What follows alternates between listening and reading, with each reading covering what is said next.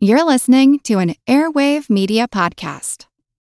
Another day is here, and you're ready for it. What to wear? Check. Breakfast, lunch, and dinner? Check. Planning for what's next and how to save for it? That's where Bank of America can help. For your financial to dos, Bank of America has experts ready to help get you closer to your goals.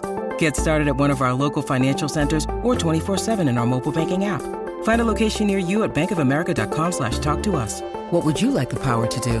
Mobile banking requires downloading the app and is only available for select devices. Message and data rates may apply. Bank of America and a member FDIC. Celebrating three decades of Pulse of the Planet, here's a program from our archives. The sounds of elephants.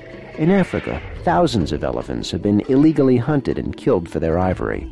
Well, now an international effort is turning the tide against the poachers.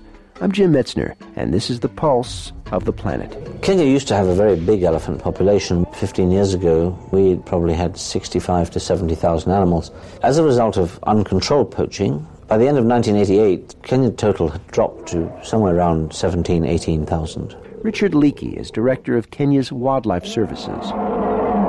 During 89, Kenya, together with a number of other nations, brought a lot of pressure to bear, and international action was taken to ban the trade in ivory. As a result of the ban, the price of ivory collapsed, and ivory today is very difficult to sell. $300 a kilo two years ago is now represented by maybe $40 a kilo. The net effect of this is that people are not killing elephants. At least they're not killing them at a rate that is in any way worrying. We have lost 31 elephants in Kenya by late October, whereas last year we lost 300 and the year before we lost 3,000. So there's been a dramatic change.